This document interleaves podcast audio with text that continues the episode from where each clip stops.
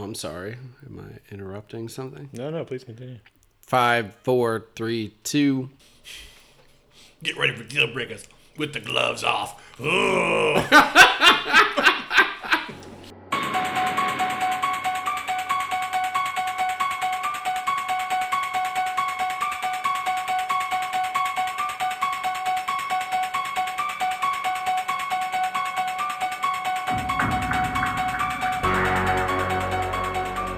First of all, remakes in general are popular now because of the amount of money a company has to spend advertising to get people in the theaters.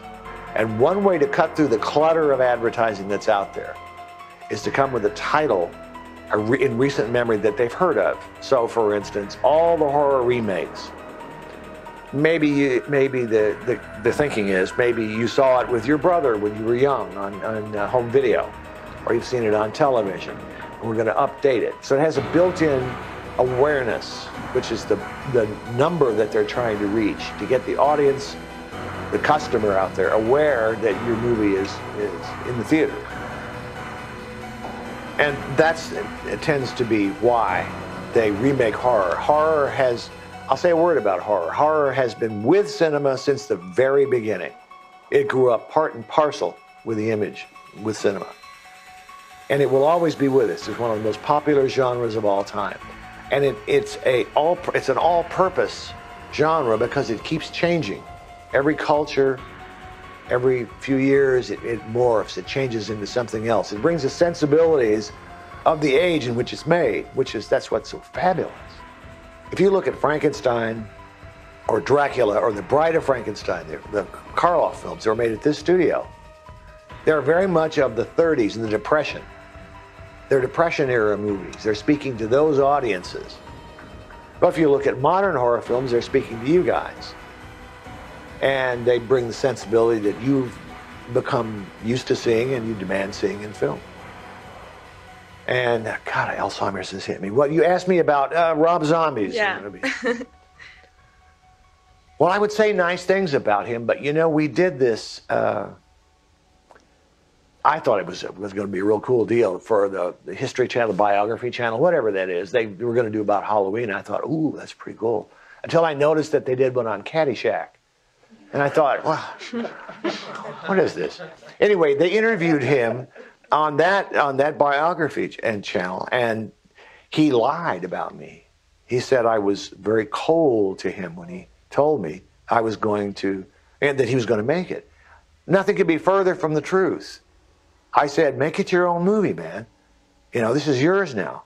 Don't worry about me. I was incredibly supportive. Why that piece of shit lied, I don't know. he had no reason to. Why did he do it? So, frankly, uh, that will color my response to the film. Uh, if I take that away, I, I did not. I, I thought that he took away the mystique of the of the story by explaining too much about the guy. I don't care about that. It's supposed to be a force of nature. He's supposed to be almost supernatural. Knowing about that uh, was, and he was too big. Yeah. It wasn't, wasn't normal.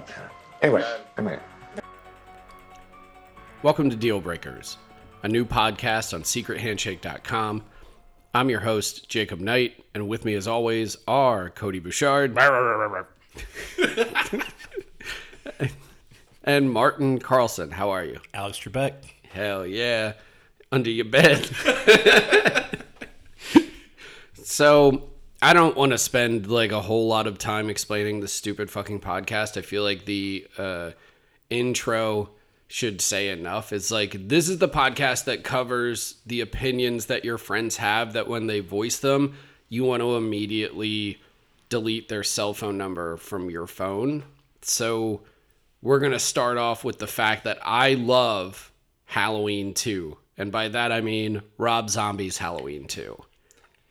I think it's better than Rick Rosenthal's Halloween 2. In fact, I would go as far as to say it's probably the third best Halloween. Um, and then off, uh, to give my side of the story, um, I am a big fan of the original Halloween 2 from 81, the Rick Rosenthal, and I do not like the uh, Rob Zombie version. This isn't a debate, motherfucker. I'm just saying, like, Just giving I'm- facts. yeah, like it's just this is the right side of history is to like Rob Zombie's Halloween 2. Like it's okay. So I think it's top three Halloween. Can you give others? I also think uh, I would go with uh, original three, and then this. okay. That's my top three. So you don't like zombies one? No, that, I think that's the interesting thing about Halloween 2 is that I hate Halloween. Ha- I I never walk out of movies ever. Oh, And I've only ever done it twice. Once for Meet the Fockers, and the other was the first like Scooby Doo movie with what's his name from Scream, Matthew Lillard. Yeah, yeah, where he played Shaggy. yeah. Only two movies in my life I've ever walked out on to where I literally, and they were both free because I was working at the movie theater at the time, which makes it doubly strange. But like, I, and at that moment was like, I could do anything else with my time. Um, Zombies' first Halloween made me consider it. Okay. And I rarely even consider like walking out. I think Zombies Halloween is awful. Borderline unwatchable, even though I've probably watched it now six or seven times trying to convince myself that I like something. Did you watch it. in prep for this also? No, I didn't have enough time. I did watch both ha- both Halloween twos. Yeah. Um, and then also read some stuff and went and like wrote some stuff myself just to kind of clarify my thoughts. But like, I, I really do. I think this is the third best, and I think it's the movie that Zombie wanted to make. Where like Halloween, it it feels like he got to make half of the movie he wanted to make. Like he he wanted to make the serial killer thing where it's like almost like his Henry Portrait of a Serial Killer with like the early Michael Myers stuff, only that's like set in Haddonfield and all that shit. And then like with 45 minutes left, let's say, he all of a sudden remembered, oh shit, that's right, I fucking have to remake Halloween. Yep. And then he crams all of like all 90 minutes of Carpenter's movie into like his remake where Halloween 2 feels unburdened by that. Like it's like he kind of sat behind the camera and said, "Okay, we got all that other bullshit out of the way. This is my interpretation of Michael Myers. This is my pure interpretation of like Laurie Strode."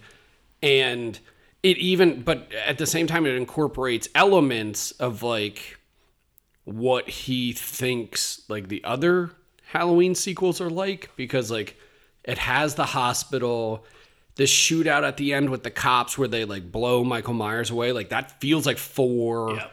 all of the satanic kind of weird Some thorn. uh there yeah there's a little bit of thorn but that's where I was going like the supernatural stuff that's like in the thorn cult I guess that's a trilogy if we think about it one way and then just it's his treatise on PTSD. It's about like that's the other thing that I really like about it is I feel like it's for all of its lame brained like dorm room level appreciation for psychology or philosophy or whatever that it kind of throws at you, it's still trying to do something. And that's interesting to me. Like he's trying maybe more than any other movie in any of his uh, like his whole filmography, like he's trying to tackle something like meaningful and weird. And you know, is it dopey? Sure, but I I find it kind of affecting because he he it's so earnest in what it's trying to do. Yeah, it's it's interesting. I mean, we're doing this, this deal breakers podcast, but like a lot of stuff, you don't have to disagree on everything, you know, for this film. And I rewatched it last night. I hadn't seen it in a few years, and I also watched the director's cut of the zombie version. That's what I watched too. and it's longer. It's almost two hours. Um, and I was thinking on the same lines of because I really I would agree. I when I saw um, the original, I guess 07 Halloween that he did. Yeah. I almost walked out too. I was with my with my good buddy, and we were both huge Halloween fans, and we're like, Were you were you Rob Zombie fans no, though? I, I I was not, and I am not. Um, Yeah, that's a good question. Is like, are either of you Rob Zombie fans? Because I am, even though I don't like a bunch of his movies, but you're not. I really hate him as a filmmaker. You? I like the Devil's Rejects, and That's fair. I haven't seen Three from Hell, and I I don't It's I, don't- I don't care for House of a Thousand Corpses. I like House of a Thousand Corpses. I really like Devil's Rejects. I think this is his best movie.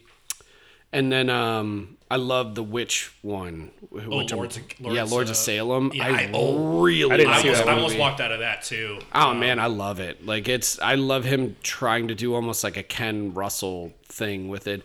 Now the other thing is like 31 I think is dog shit. Hal his first Halloween dog shit. Um the Devil's Rejects sequel, what's it called? 3 from Hell, real bad. So like I'm not oh I'm like not above being like zombie can also suck. Like he can live up to the reputation that he's fucking gotten. You're not a zombie apologist. Yeah, no, I'm not. I'm not like how I am with Brian De Palma, to where like if you show me any Brian De Palma movie, even like Bonfire of the Vanities, like I'll be like, right, but that tracking shot that opens it in the hotel, like that's fucking awesome. Like with 31, I look at you and I go, yeah, that movie's kind of unwatchable. Well, like Cody said too, I, mean, I, I actually like out of his, I can watch Devil's Rejects. I actually own Devil's Rejects. I think that got a like, so soundtrack. good. that's where he's it's good soundtrack. That's kind of where he's in his element is like the full on like kind of grindhousey feel. Yeah. like I He's was doing Texas Chainsaw, sort of. And that's the weird thing. I think when I even saw the original in the theater, I said, just let this guy make a fucking Texas Chainsaw movie. Like I just never, I don't understand how that never happened. Yeah. Like he's clearly a That's huge fair. fan. House of a Thousand Corpses is easily just a Texas Chainsaw remake, almost in a Yeah. lot of ways, especially a Texas Chainsaw Two remake. yeah, there's a lot of it in there. and it's like, and I when he does that kind of like carnival esque stuff, like it, he gets good designers and it looks cool. Yeah. Like, and some of the stuff in Halloween too, like I like one of the dream sequences where you have the kind of like almost like uh, they look like the Wizard of Oz, like Return to Oz characters, the big Oh my God. head. Oh, Like, yeah, yeah, in yeah, Halloween too. Yeah. Yeah. where you're walking through that black and white, like almost. It's almost supposed to look like German. Uh, what's it called? Like expressionist, Yeah. like cinema, like Caligari and stuff. Is like it's little Michael Myers walking through with the ghost of his mom and like going to that. Yeah, the, So you have the realization that she's uh, she's his sister, right? Yeah, 'Cause it, It wasn't brought up before that. it- that's what really actually one of the things I like about this film too is Yeah. that like the realization. It's not. It's not just a throwaway line like in the original where it's like Laurie Strode is that's his sister. and she doesn't even know it in the film. Like Right. she finds Yeah. out he's Michael, but doesn't know. And then it's not in. Honestly, we don't see it until H two O, where we see her grappling. Right? No. Uh, well, I mean, she she's told it in in Rosenthal's She's not told that it's her brother. In the TV cut. TV cut, correct? Yeah. Sorry, but in the th- I want th- theatrical, no. But Well, um, a lot of people consider t- the TV cut the canon. Like that's what how they know it. Like because Okay, yeah. And I wonder if it's partially because of like a huge chunk of like the generation that lionizes that movie like probably saw it on TV for the first time. and, and that's that's an interesting segue because the first time I saw, I actually saw it before the original Halloween, the Rosenthal. Um, Really? Yeah, I was eight, and um, I, um, growing up, my my Did you see the unedited cut? like on, on VHS, yeah. When you were eight? yeah, eight. So um, I saw the the the first one when I was like ten or something. Like it wasn't that far off from your age. Yeah. I was already a big horror fan, and I was just like trying to see stuff any way I could. But I was my parents wouldn't let me see stuff, rightfully so, and um, especially at that age. And my my friend Lindsay, um, her grandmother, who was actually a student of my dad's, like a continuing education student, and they became friends. Um, sometimes on Saturday, she's like, "Hey, you can come hang out at my house. I'll rate you movies." Like, and she used to make really great fried chicken, like you know, on the stove. And it was a whole thing. I was like, "Hey, like, just have, a, have like a play day." And but she would rent us whatever we wanted. I mean, like horror and like not porn or whatever. But D Rose Video, um, which is like this was the only place that actually had a porn section in my hometown of Franklin.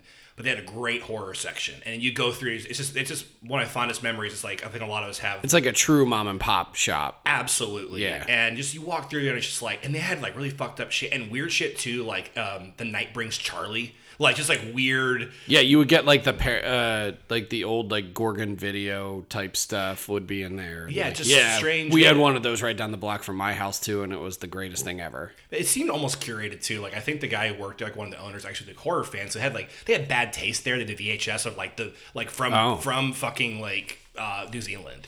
And it's like, oh this is cool. And we picked up Halloween 2 because one wasn't there. And we said, oh fuck it, you know. And they kind of had the same cover. And they do Yeah. and and you but you watch you know obviously you get the end of halloween 1 at the beginning of halloween 2 and then it kind Yeah. of it's the same night it's very quantum of solace it's directly after Oh yeah, it's it's like seconds after. yeah it just continues um Well, and both movies do that. That's what that's one of the homages that I really like is that zombie at least kind of tips his cap in, in his weird way of being like, all right, the the last one picked up on the same night. Like here's Laurie minutes after she fucking shot Michael Myers in the face with a revolver. and that was really aff- actually affecting this time. I hadn't again seen it in a few years, the, the zombie uh, version, and to see like they really fucking go for the gullet with the gore of how fucked up her body is. Yeah. you know, because Yeah. like Laurie, That hospital sequence is fucking gross. I did appreciate that over the original. Well, she's, we- she's a cut down her arm. It's Well, yeah, really she and her like her, know? her hand Well, is wrapped in a bandage, and so is her ankle, and then she's like just kind of limping down the hall, and that's about it. But this one, she's got you know uh, steel grafts in her arm and pins and a walking cast, and her face has been literally stitched back together. It's like they oh, pull you- her like fingernails off. out Yeah, and shit. Like you've Yeah. lived, you've been through legit trauma. And and um, that's what's kind of I think maybe where you're going. I, I agree is that you Well, think I of- was I was just gonna Sorry. say the the Wayne Toth like gore effects in this are just off. Like no, you could hate the movie and you could still watch it and be like, oh yeah, that's fucking awesome. Like I will 100 percent agree because I was watching. I was like, oh, like the the unrated version, the sawing of the the um the Coroner? the coroner guy, the guy from Batman Begins and all his other shit, like 31. Oh, Um, Richard Brake? Richard Brake, yeah. And, yeah, it's and- him, Dayton Callie from Deadwood. Yeah, um, Charlie Utter. but he like really like you know carves into that fucking neck. Yeah. and it's Oh, it's so fucking great. It's Well, honestly that the, uh, the the driver's face too from Oh, the wreck, just like his destroyed. yeah, just opened up his jaws like around his collarbone. It goes to like borderline like French New Extremity levels of gore with it that I couldn't believe. Like the head sawing, I can't believe they actually got away with that. Like because that was in the theatrical too. Because I watched the theatrical cut while you guys watch directors, which I prefer. I like the Yeah. one in theaters. Well, it's it's like the vi- I mean, speaking of the violence too, like one of my favorite like effects in this is the mashed face of the bouncer guy from the strip club when he's hanging up. Oh, his- Jeff Jeff Daniel Phillips. Yeah, and his he's in a bunch of his stuff too. Mashed. He's like could- the main character in uh, Lords of uh, Lords of Salem, yeah. and he's in Thirty One too. He's a big part. and he's I in Spider Man. I couldn't distinguish one part of his face from the other. I was Well, like, "What's happening?" I, Well, and he plays two parts in this. He plays the bouncer Yeah. in this, and then he's in the Halloween. He's the Halloween, uh, almost like carnival barker at the Halloween night uh, party that Laurie and um, Her friends. yeah her friends go to. Not Danielle Harris. Brea Grant. Yeah, Brea, it's Brea Grant, and I can't remember the other girl's name. The Brea Grant looking like she just straight up stepped off the set of Friday Night Lights season two. Well, it's funny. They show. I have a personal connection to this film as well, and the reasons I think when I first saw it, I didn't like it was that they shot it in and around Atlanta when I was living there. Okay. And so I saw the Atlanta premiere um, the midnight before with all the extras from that carnival scene.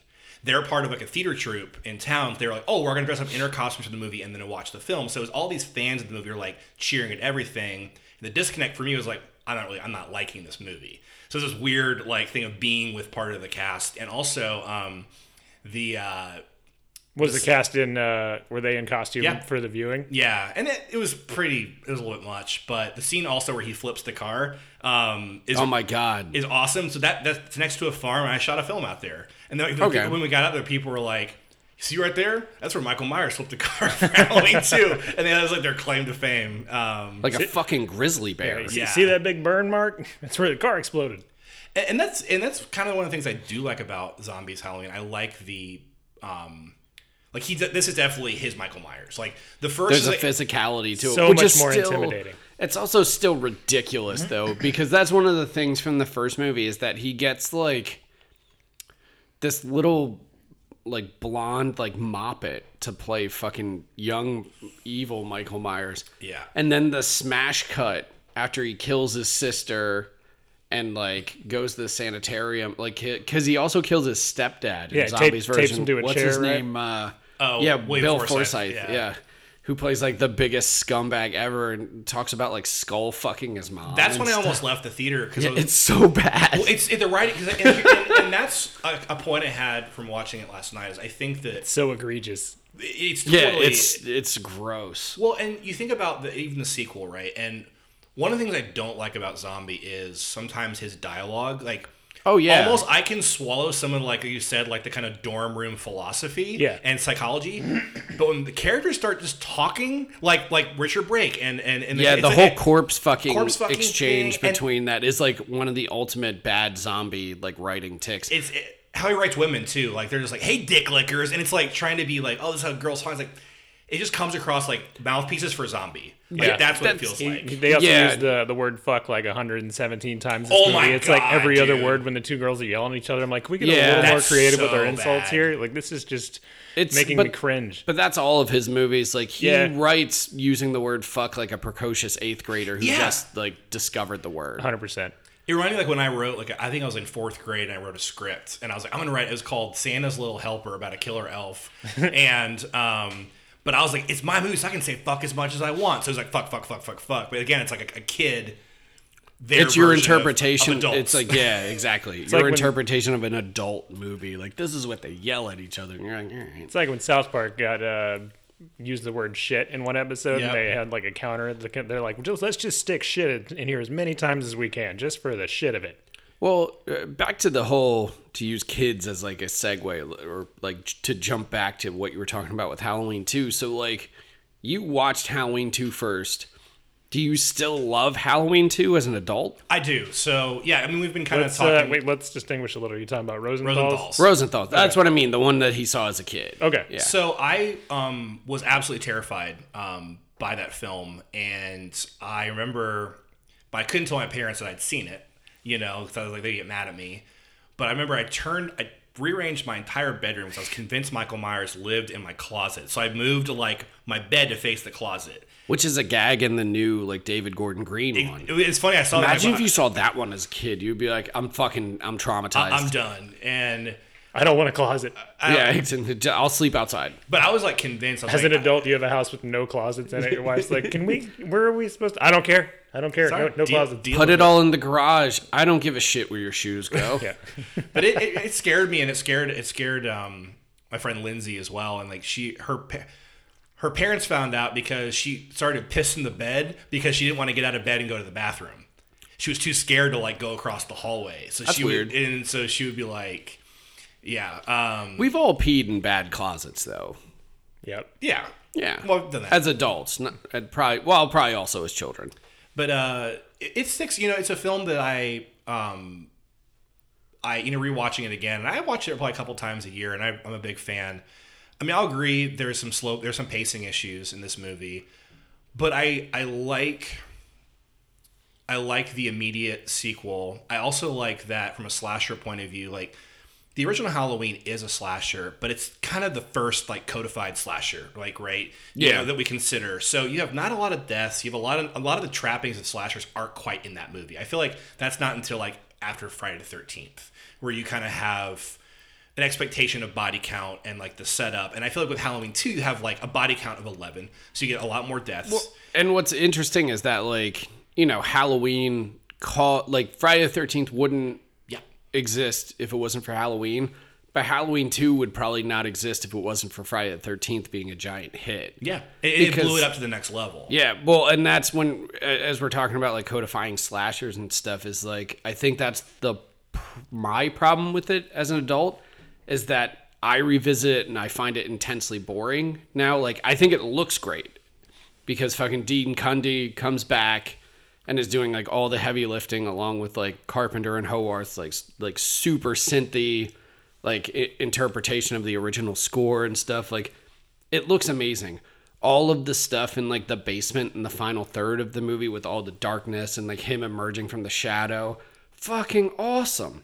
Him under the red light outside when he shows Yeah. up is great. But since it felt like it was trying to almost like play in that sandbox, and it is essentially in the moment, like defining like what we would consider to be like slasher tropes, you know, and even going forward, watching it now, it feels mechanical in a weird way. Well, like it feels like there's always that weird apocryphal John Carpenter anecdote where he's like, uh, you know, somebody asked him in an interview, interview like, "Why did you write Halloween 2? And he went, "Well, because I looked in the fridge and there wasn't any beer left." And like that's what it kind of feels like is that it's a total cash grab. I think I mean it absolutely is. You're three years after, and you're also at the again the height of the slash. I mean, 81 is Yeah. as big as it gets. And it's universal. This is a fucking studio movie. Well, and, and that's the thing I actually like about the film too. Like, I don't like it as much as the original, um, but and I don't. there's thing actually I think I might like four better than this. Um, I like I like four a lot. Um, Maybe. Yeah. but I think that it it's fun to see that budget. It's kind of reminds me of watching Phantasm 2 where you see a small budget and then you see like, hey, how many explosions? Like there's an explosion in the first 20 minutes of Halloween Yeah. and Halloween. You know, and Kills Ben Tramer. so, and that's a that's a great segue because that's one of the things I love about this film is the expansion of of Haddonfield um, and seeing more of the town. I you know the beginning the beginning sequence of when he's left the house and he's in the back alleyways in the garage areas of Haddonfield. I just love that entire Yeah, that whole opening sequence is amazing. And he's making his. They tried to do it in the David Gordon Green thing. Yeah, Yeah, yeah they, but they not reused as that well. recently. they 100% like rip that part off and like but i think they do it one too many times is because the one where he walks through town square like during trick-or-treating i see what they're going for when he but walks it- by the kid with the radio. Yeah. Yeah, that was all- a reshoot. Yeah and that's what it feels like though is that it's like how do we beef this up how do we make it more halloween and it's like one Well, they too they, many they also needed it to tie how uh, Michael knew that Laurie was in the hospital because you Yeah. heard over the news report on that kid's boombox. yeah It, it does. It does kind of like but it's stupid It- It's Yeah. it's a dumb it's a dumb move because it um it's one of those things I feel like with a lot of slashers where I want to be with the victims and be experiencing their situation, not always following the killer around. You get a lot more of that in this film. Well, and I think like the uh, the the radio thing is like kind of emblematic of what's wrong with the movie in general. Is that where the first one's just playing fast and loose and like there's almost no rules. Like this one, you can feel the studio in the background being like, no, no, no, do that, amp the deaths up, put a little more gore in there, and then also like Michael can't be the shape. Like he he can't be the shape in part 2. And which is interesting because I feel like you know, the Hall particularly Halloween 1, like Michael Myers is almost like a Rorschach test mm-hmm. in a way to where like it's like do you see the shape or do you see Michael Myers? Now the studio wanted Michael Myers. They wanted like somebody that like would make sense to the audience. Like he can't just be the embodiment of evil. He has to have some kind of backstory. So that's where like the terrible Laurie and Michael like connection thing is coming from, and it's just it's not good. And It's it's interesting because and we were kind of you and I were texting yesterday I think about you know the rest of the series a little bit as well and I I like Halloween 2 for the reason I like the Halloween series. And that is because the first one is a great film. Like Yeah. I I think the first one, like you said, it's hang, it's loose, but it's like he's about as going as hard on Hitchcock as De Palma does, right? He's really pulling on a lot of Hitchcock stuff. Um, well, I mean, like it's loose with its storytelling more than anything. Like not everything has to one hundred percent like add up. right, and it be, because the answer always is like you know he is the shape. There's a supernatural element of he can come He's from evil. anywhere. Yeah. he can. He doesn't. He could disappear into the dark and then come out again. And it's interesting that you can shoot him seven times. He's gonna get back up. you know, and and he's yeah, and he's but it's like, but is he human? Is he not? And after, you know, two, you obviously have three, which you know is now hip to be like, I actually like three. He's like, yeah, three's fucking good. Just relax. You know, it should have been called Season of the Witch and not Halloween. Like that was, but they were going for the whole anthology idea, right? Right.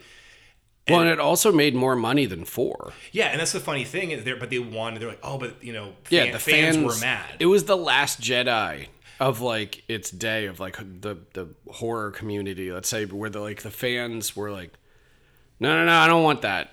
I'd like you wanted to do something totally different. I, I don't want that. I, I just want the, the the guy with the mask like knifing people to death. they want. They didn't understand the what the franchise. Was. I want babysitters. Yeah. You know, that's what it was. But you know, you get into four, and I feel like the uh, you go from. I think any the mistakes. I, I agree that the Laurie edition is uh, as a sister is a hokey, hackneyed Hollywood plot device.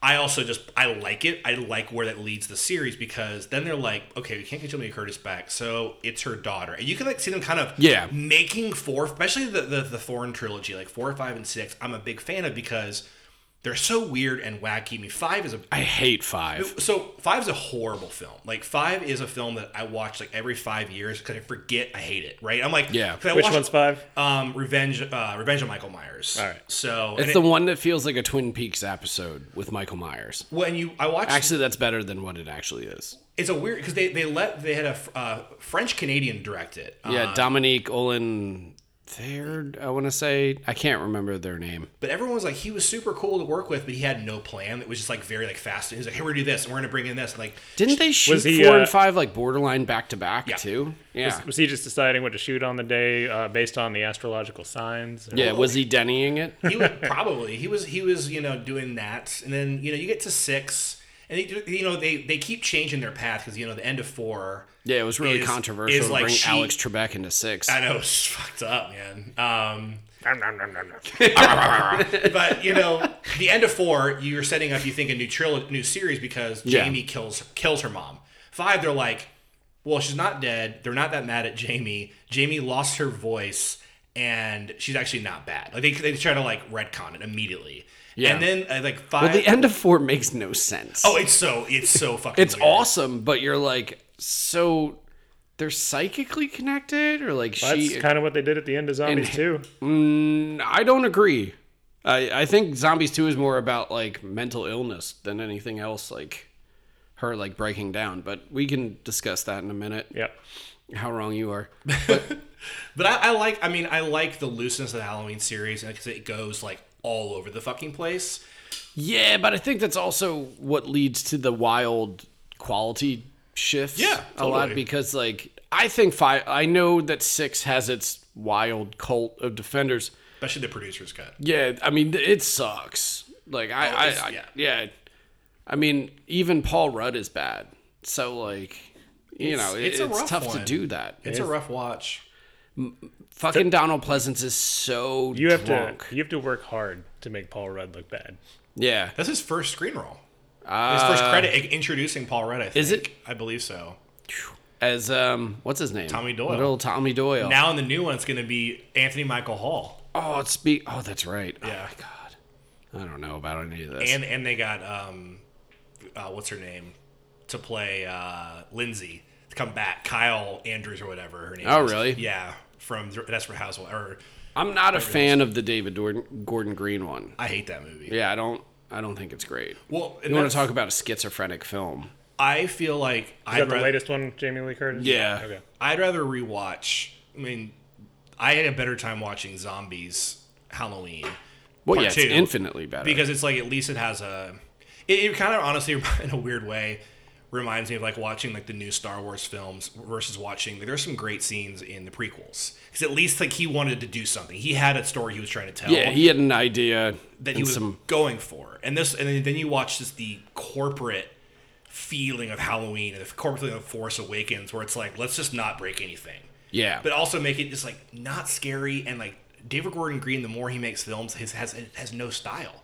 Like No, he just, there's nothing there. He's very much become like a borderline anonymous journeyman. Seriously, and like you look at like Snow Angels and like or like George Washington, his early stuff, and it's like pretty awesome. George Washington's incredible. It's great. dude. I even like like some of his comedy stuff, like uh, Pineapple Express, Oh, is wonderful. actually directed really well. So I mean, he's just devolved as a director in a way that's that's not interesting in the least bit. All the Real Girls, really good movie. Um, but I do want to. I said something slightly out of turn because he Pleasence isn't that drunk in six. He's just kind of old and tired. He's dying. But dude, two, he's so drunk in two. Like that's one of the things that I find distracting as I got older. Like it's funny, but it takes me out of the movie. Like Loomis's lunacy in two in Rosenthal's two is just bananas to where he's just like screaming at everybody he sees and like threatening cops and all this shit. And you're like he's a madman. He's scarier than michael myers.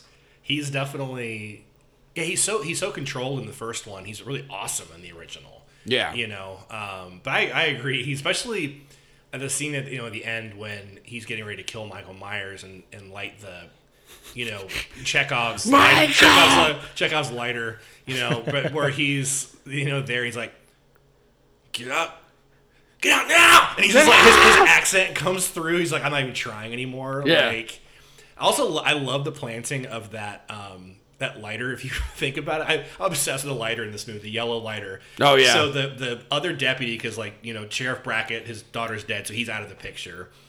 And the deputy he's working with, he lights this like broken cigarette, and then the actor, I think it's a fuck up, is like trying to hand the lighter to Loomis, and he's like lighting it in front of like Donald Pleasence, but Donald Pleasence doesn't have a cigarette, and then he like, and then Donald Pleasence just like grabs it, and then he just starts walking around playing with this lighter. Yeah. and then later on too. They had the whole thing where he meets the nurse again from the from the previous night in the hallway to school, and, and he, he's very drunk in that scene, and she's He's so hammered. she's like, Is that the one where he starts going into like the supernatural stuff in the backseat of the car? Well, It's right before that. Yeah, so okay, yeah, so right before they get in the car with Yeah, the, when they're in the hallway and she's like the the the what is it? The governor or somebody Yeah. has, has ordered you to come back. you have to come with me. We have a, we have a deputy outside and A marshal. Yeah, and and she's A so duly appointed federal. federal marshal. so he he he has the he has to get a lighter again just to light her a cigarette. And then for I think Roosevelt's like play a little bit more just so we plant that for the end of the movie. So he's just like, and then it takes him like five tries to get it in his jacket because he's so fucked up. Like that's the best they had probably. Um, This is all the coverage we got. Yeah, but guys, you know, it's like the the Simpsons where they're doing um, uh, George uh, Mr. Burns' movie. And he falls off the horse and gets dragged around. Goes, that's the, that's the best take we had. But the, uh, if we're going to talk about how bad uh, Pleasence is in this, I want to bring up one performance in Zombies Halloween 2, and that's motherfucking Brad Dourif. He's Sheriff Brackett. he's awesome He's in it. incredible in it. Like, legit great. Not just like, oh, good for this movie. Like, he's legit great. He does a Lee Marvin impersonation. That's amazing. He's um, I like Brad Dourif from pretty much anything. Like you know, watching uh, Body Parts and not knowing he was in it, I'm like, oh, this is just going to be even better. Yeah. his part's really good in that too. And yeah, Dourif's awesome in this movie. I think just like the main girl is is pretty terrible. What, Um, Taylor? Scout Taylor Thompson. Scout Taylor Compton, or something. yeah, The two girls should have switched roles. She's awful. she's really bad. Like, She's better in this. And I don't think I think it's unfair because like in the first one she's just bad as Laurie. In this You know I what think they did?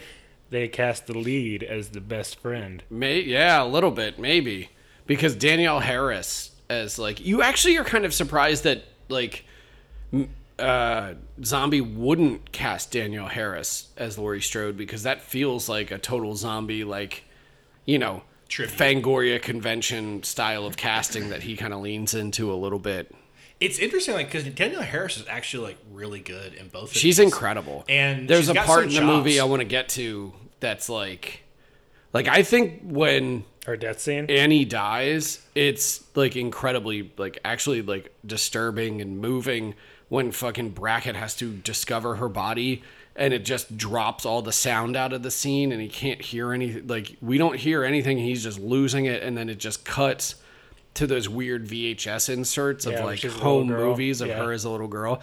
That shit's fucking awesome. It was really effective. Yeah. I was I was like, wow, that's actually I was agreeing like it's we're like, whoa, fuck, that actually kind of got me in a Rob Zombie film. But he, um, her death is awesome too because like it's a weird moment of restraint where he because the the murders in zombies halloween 2 are fucking brutal like that it's one of the things i really like about it is that he doesn't stab somebody he like punches this giant Yeah. butcher knife into people he's grunting it's like every It's like a foot long hunter's knife, like a hunter Bowie knife. yeah, and every like blow that he strikes, it's just like him almost like exercising like pure rage the entire time. That is So- something that I like, but it differentiates from the original. Like we were saying earlier, like he's he's not the shape in this. Uh, No. when, when he is grunting, like he, you know, this is a man.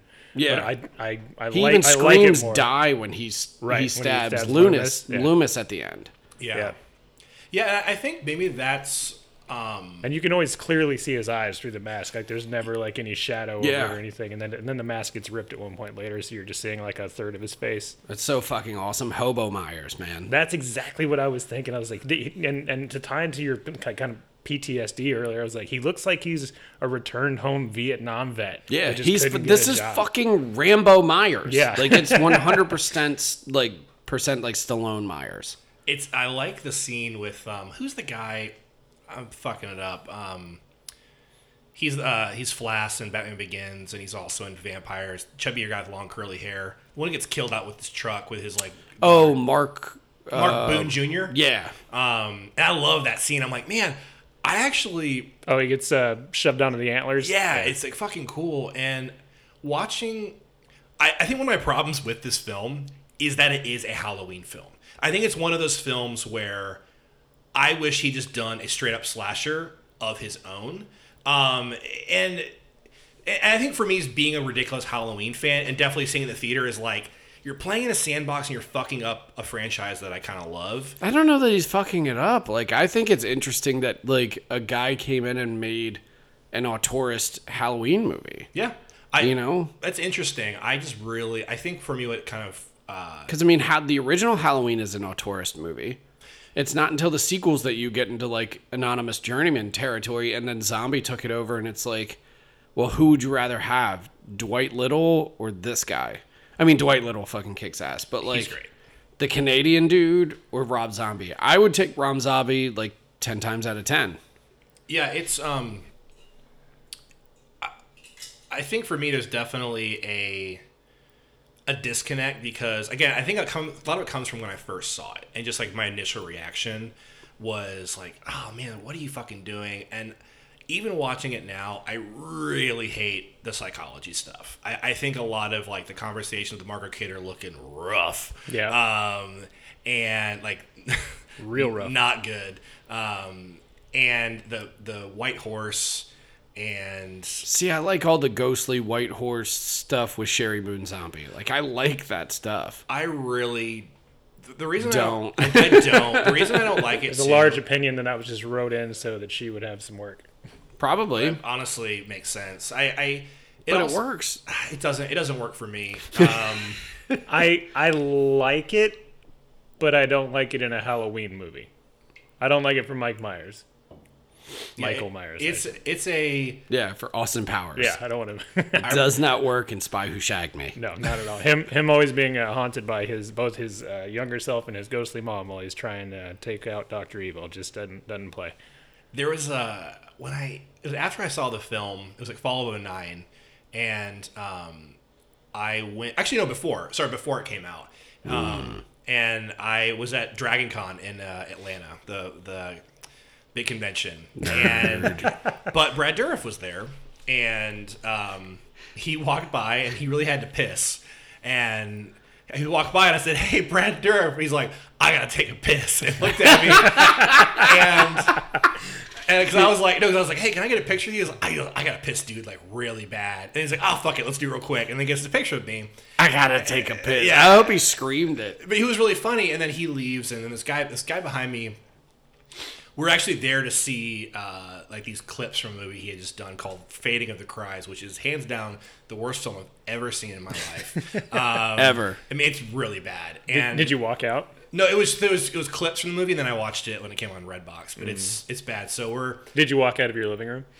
no. okay. Um, but we were um, Deal breakers fading of the cries.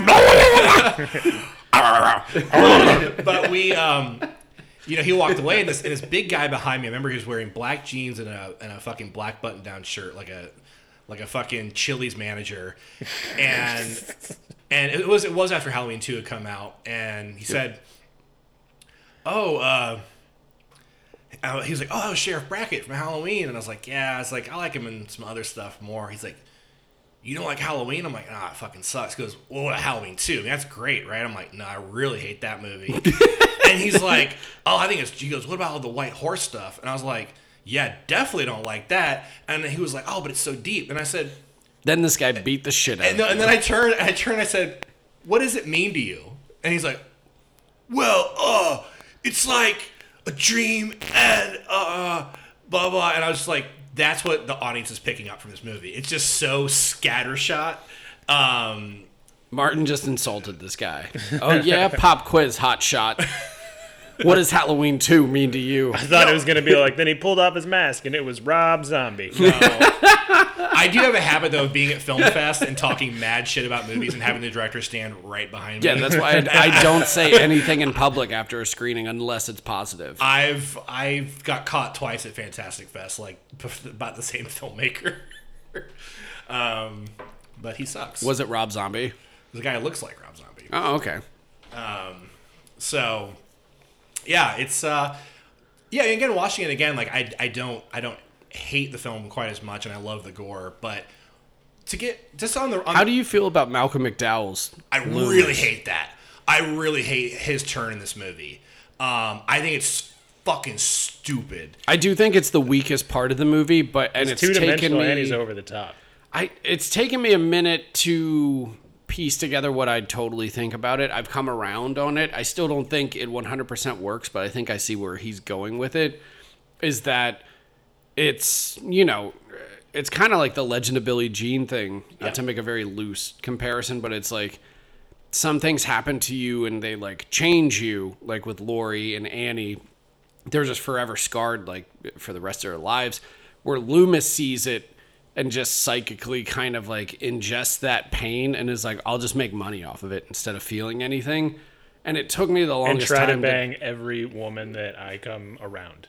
and he still he looks like Malcolm McDowell. He looks like rapist Santa Claus. So it's like I think he just miscast from the beginning. I think in the first one and this one. I like Malcolm McDowell a lot of films, Yeah. but his genre, like 90s into 2000s stuff, I don't quite as much. I like some of it, but yeah, it, there's there's some stinkers in there. Like I like him in Tank Girl, like stuff like that. I think it works. Weird for him. pull, but okay. Yeah, but he's got a big personality. He's real good in the limey. That's much down the road, but Is he No, in that's that? that's Terence Stamp, Terence bro. Stamp.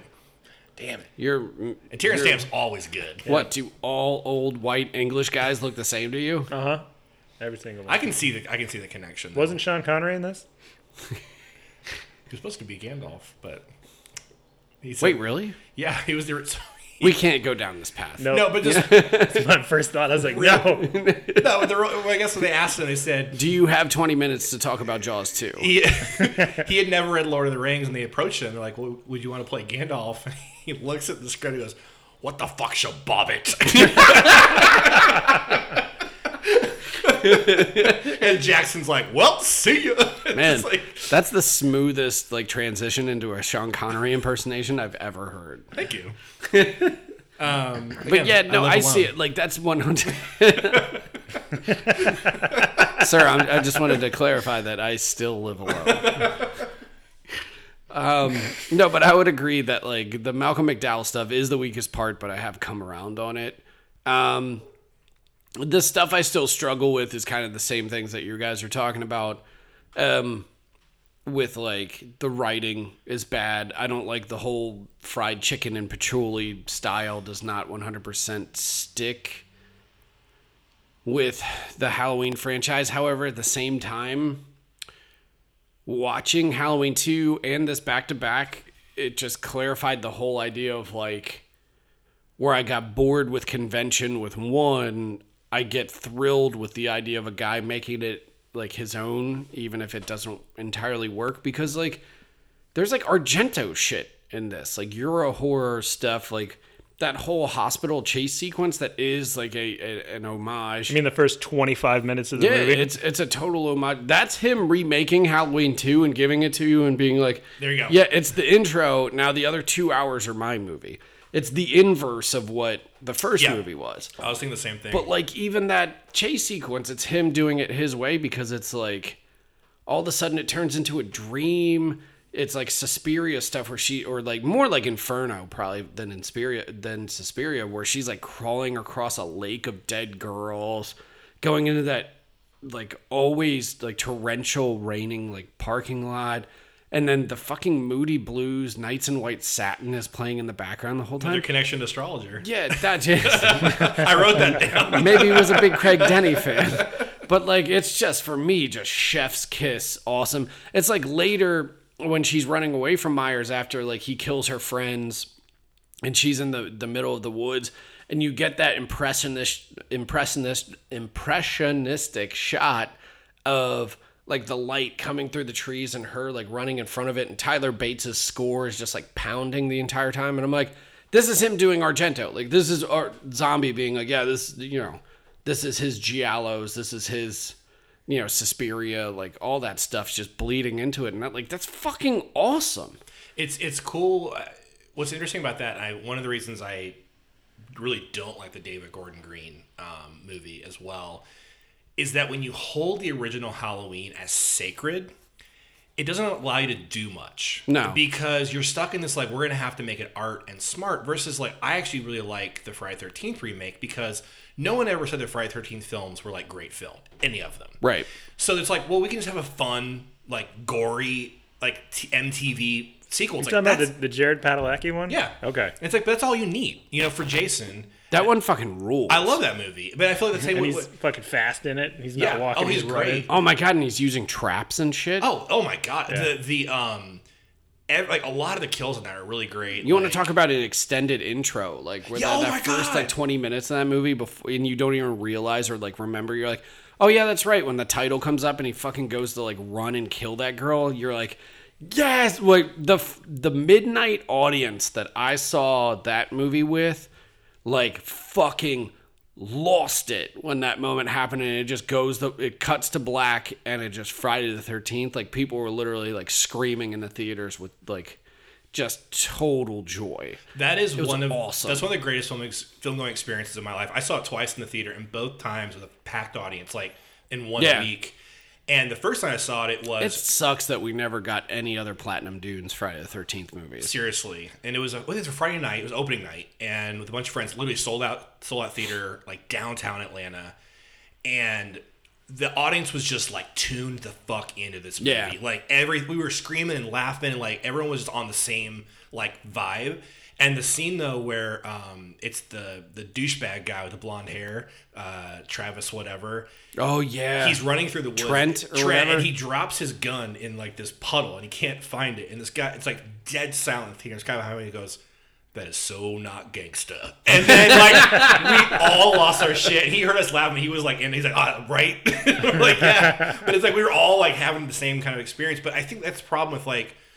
especially the- Halloween 2 doesn't have that. It, it doesn't, and, and I, we're you know It's not a crowd pleaser. It's it's definitely not. And watching it again last night, I don't even. Are there any comedy beats in it? no, a few. Well, so Unless Le- you Le- take any of the the Malcolm McDowell uh, Loomis stuff comedically We're, probably we're talking about the. not. We're talking about eighty one. Or are we talking about uh, zombie? Zombie. Zombie. Yeah, neither of them. I mean, I guess maybe he thought the corpse fucking stuff was funny. I think he did. I yeah, it- that's not good. And then maybe all the like Like I was, I literally, I was just like, I literally, That's not good. I was literally like, I had, I had to buy that movie to watch it, and so I spent seventeen dollars on you Halloween own 2 it last now. night. I own God, it. I'm so glad. and it got, I got, and I was like, that's how committed I am to this fucking podcast. So I'm like watching. You should just come over. I uh, got it on the internet. Oh damn, Cody just out here pirating shit. That's But- not what I said. But I got to that, I got to that scene with with Richard Brake, and he's talking, and he's got those like big nasty fucking teeth, and I was just gonna text you. I was like, He looks like such a- fuck you, Jacob. fuck you, man. That guy looks like fuck you for doing this. He just He's a personification of a rat, just a sewer rat. He's great in 31 though. 31 fucking sucks, and he's awesome in it. I actually like like him in everything I've seen him in. He he plays the part Mandy. he's meant to play. Mandy, he's great. He's the fucking acid Oh, that- chemist. that's a great scene. Uh, I saw that with you, Cody. It's Yeah. Opening night. Yeah. It was fun. We had a good time. Masterpiece. Um, but uh, one of the things I like about the about the Rosenthal Halloween though, there's still Halloween two. Um, one like you mentioned, I love the Howarth score, like with with um, Yeah, uh, there's just nice and thick and It's meaty and really and thick. synthy. But one of the things they don't, I don't think even it's not even a it's not even a, a selection from the original. It's like boom, boom, boom, boom, boom, Yeah. boom, boom, boom. That deep synthy. And it's just like really gets you in your bones. Like that's fucking awesome. Um, I like the opening. I love the credits. Um, going into the fucking uh, Oh yeah, with the skull inside of the fucking in the pumpkin. It's awesome. Is cool. I All that shit's great. The opening fucking 10, 15 minutes of this movie rule. I get off the bus once we get with Leo Rossi and the fucking hospital. Lance Guest. Like, yeah, it's just they're so no, isn't it Leo Rossi With It's Lance like- Guest, Yeah, yeah. and it's like, it's to me the characters in this. I went back to look and see like what I wrote about this movie ever, and on Letterboxd, like a couple years ago, was the last time I watched Halloween two. Probably not counting the number of times I watched it, like at Vulcan, you know, during Halloween month or whatever. But like, uh, all I wrote about it was, you know, if they hadn't been all brutally slaughtered, the entire staff of Haddonfield General would totally be fired on November 1st. Right. Like the worst hospital staff you've ever seen in your life. Just uh, a side note to that, I also just didn't give a damn about a single one of them. So anytime any of them died, like there wasn't any impact to me. Was like, eh. Yeah. It's their total, like, they're the adult version of the horny teenager, like, archetypes. It's just like, hey, you want to go fuck in the other, like, the exam room? And it's like, the closest one that I gave a eh, damn about was the girl that got her face boiled off, and that's just because she was like the nice one that was late to her shift and got got got scolded. Yeah. by the head nurse. That's Pamela Shoop, and she is the highlight of this movie. I You just enjoyed looking at her shoops. well, here's the thing. I will go on record now from God and Country and podcast them. Those are the greatest movie boobs of all time. Are Pamela Shoop's and Halloween Two. They are they, They're solid. I was they literally are. They seem like it. I was and I was eight years old. I think it's the first movie boobs I ever saw. So it's the first I saw, and they they just have stuck with me for the rest of my life. Oh man, you set a high watermark for yourself, huh? They're great. Man, Were you, were you profoundly other ones. disappointed like the first time you saw boobs in real life because you're like, oh, they're not all Yes. like hers? Well, you have Pamela Shoop and you have Anne Marie Martin in a bit role from Boogens and from Prom Night. She's the girl she has to drive home. So you just have these like Magnum PI looking extra girls, just my type, like the Farrah Fawcett hair, the whole thing. That's why I also love this Boobs movie. out, just. Little Martin was like, "Where's my glove?" Where's my glove? but and another thing too is like you you mentioned Dean Cundey and um Here, okay, I, I have a challenge for you. Dean Cundey versus Brandon Trost, who shoots zombies. Because Zombies is a fucking good looking movie. I think Zombies Halloween 2 might be better looking than like the Cundey like Halloween 2. so Brandon Trost is Fridge Boy's brother that I was talking about earlier. yeah. Guys, that's random that you brought him up. I I love the look. I actually think I think Zombies is, part two is gorgeous. Like, Yeah, it looks really, amazing. Like I- I- the Argento colors you're talking about. I think at one time she's like walking on the street when she's first uh, at the very beginning after she survived, and it's like Oh, the she's red walking and with blue, the, with the gun in her hand. and it's the red and blue like coming from like lights, and it's like gorgeous. I all the surreal like the surrealist like stuff that he kind of adds and like the heavy you know primary colors and then also that fucking okay the most egregious sequence in the movie i still like because it's so brutal but you bring up the, the jeff daniel phillips where he's the, the bouncer at the strip club like there's no reason to set an entire like murder sequence at what is it the red rabbit lounge it's the from the first film. from the first film. Yeah, no, no, no. yeah. I get it. Like you Super get cool. you get the reference, but at the same time, it's so extraneous that you're Rabbit like and Red. Rabbit and Red. That's it. To where he just basically goes and kills a bunch of fucking scumbags at a strip club, and you're like, they're not. Why are you this here? has nothing to do with anything. It's because but his, it's uh, awesome. It's because his ghost mom needs a, a river of blood to to complete whatever ghost ritual once he kills Yeah. his sister and the family's all together again. Yeah, that's the part that does it. Like this movie, I, I'm not gonna sit here and claim that this movie makes like all of the sense. all right. But like that sequence is so egregious that you're like, okay, whatever. But like Brandon Trost like shoots the fucking shit out of it the entire time. If I had to choose, though, I would say Dean Cundey. Um, just uh, one thing. That's that- because you basic. That's fine. Um, but I'm not fucking basic. But I, uh, I um, rewatching it though, I was like, man, like Cundey's working out a lot of shit for the thing. Like there are a lot of Yeah. like I was watching like man, there are like straight up shots like because Especially all the industrial shooting, like in the hospital and stuff. And just yeah. the, the wandering down these corridors and the kind of like the more idea of the floating cam because you have POV stuff in the first, but they were kind of still learning the Panaglide. Like they were one of the first films to get it. Like and then Ray Stella did the whole opening shot, you know, um, in the Yeah. one take. But this one, like, does some really cool stuff with the even when it seems like it's not him, it's just that that, that omniscient camera that's kind of wandering through the space and I'm interested because I know obviously I'm not sure how much Carpenter was on set. I, th- I believe he was. He still- did reshoots with it though, right? Yeah. Like, didn't he, come in and beef it up? Yeah, he he's the one that did the reshoot of the Yeah. in the parking lot with the boombox and stuff. Because they didn't think it was Halloween y enough. I guess I don't know. I love uh, that story of like Friday Thirteenth Part Six with Tom McLoughlin, and like they're like there aren't enough deaths, so they had to find random characters to kill. So they had to kill the cemetery guy walking home through the woods, and Wasn't the paintball sequence that? Too? that was added, and then the random couple who were having a romantic dinner in the middle of the woods. Yeah. I think he was proposing to her, and it's like yeah, But those uh, parts make the movie because they're fucking hilarious. Oh, they're great. They're super funny. Like, but it's one of those things you can tell, like when you know that, like, wow, you penciled that in. Yeah. Like, But it's also an adjacent movie where he enters with his own James Bond, like yeah, you know, homage. So Jason Lives fucking rules. it's awesome. Um, I no, but I, I think it's I, I love the floating camera. Um, there's a creepiness like while it is a slower a slower film, I think the tone is like right on point in in um in Rosenthal's Halloween. Oh, it continues perfectly. Like I'm not again, this movie is I'm almost bored by its competence.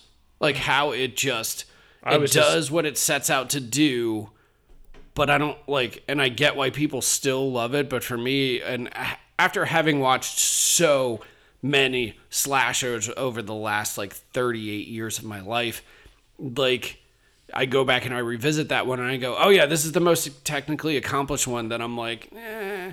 Where like the other ones, because that's the the fun thing about watching slashers for me that I try to explain to people is like, and I think we went over a little bit on the Killer Party episode is that slashers almost become like jazz in a weird way. Yeah. It's like I just we just got that disc uh, from Vinegar Syndrome recently, Silent Madness, that feels like it starts like a conventional slasher but then it adds like a whole bunch of weird wrinkles into it like the fucking orderlies who come in when the the hospital like basically tasks them with the death of our protagonist so there's like both the killer and these guys coming after her and then the whole like end sequence like in the hospital and stuff like that shit you're like watching you're like oh yeah you realize like this is what slashers do and you're like well how do i play with these fucking notes like that movie's a ton of fun where i watch halloween 2 and i go all right, yeah, you hit this beat, you hit this beat, you hit this beat. Here's the horny teenager, here's the murder, here's all that. Same. Yeah, and it's just kind of like, okay, cool.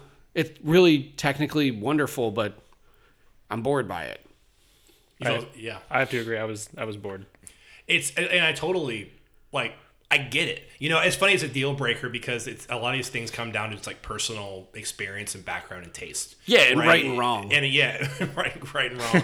well, it's funny because like I, when I first met um, Cody's wife Erin, and uh, uh, you guys were living. She has a lot of wrong opinions. But we, I, I remember the first thing I watched with Erin was Halloween 2 because you guys had it on DVD and you were, you had, uh, were not home yet. And she was like, want to put something on? I was like, what do you got? And she had that big box of DVDs. Yeah, uh, we got that from her uh, former roommate Trace because he got like you know Yeah. uh, he he got all the all the stuff like on Blu-ray or whatever. So he's like, here's all these old DVDs I don't need anymore. You can have them. So Yep. we have like a pretty good, uh, pretty healthy horror collection now. We popped, I remember we, we put it in and, and she was like, this is great. So You popped it in Cody's wife. and- I, I'm sorry. I, I, I came out of my mouth and I apologize.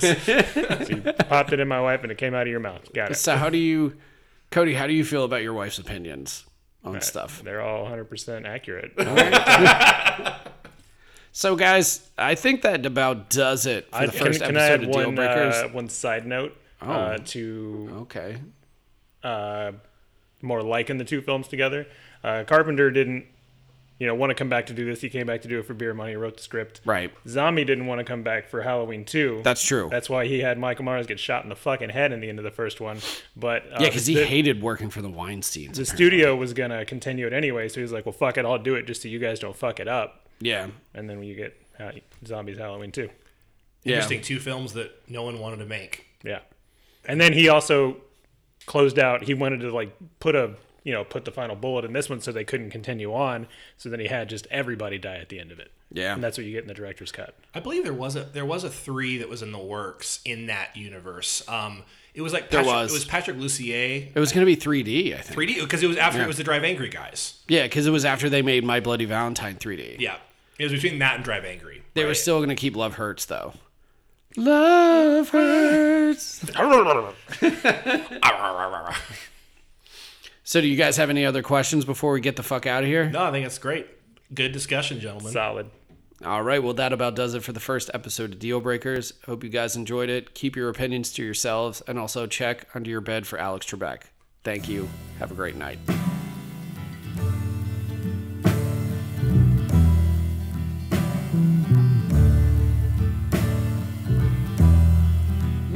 In white satin, never reaching the end. Letters I've written,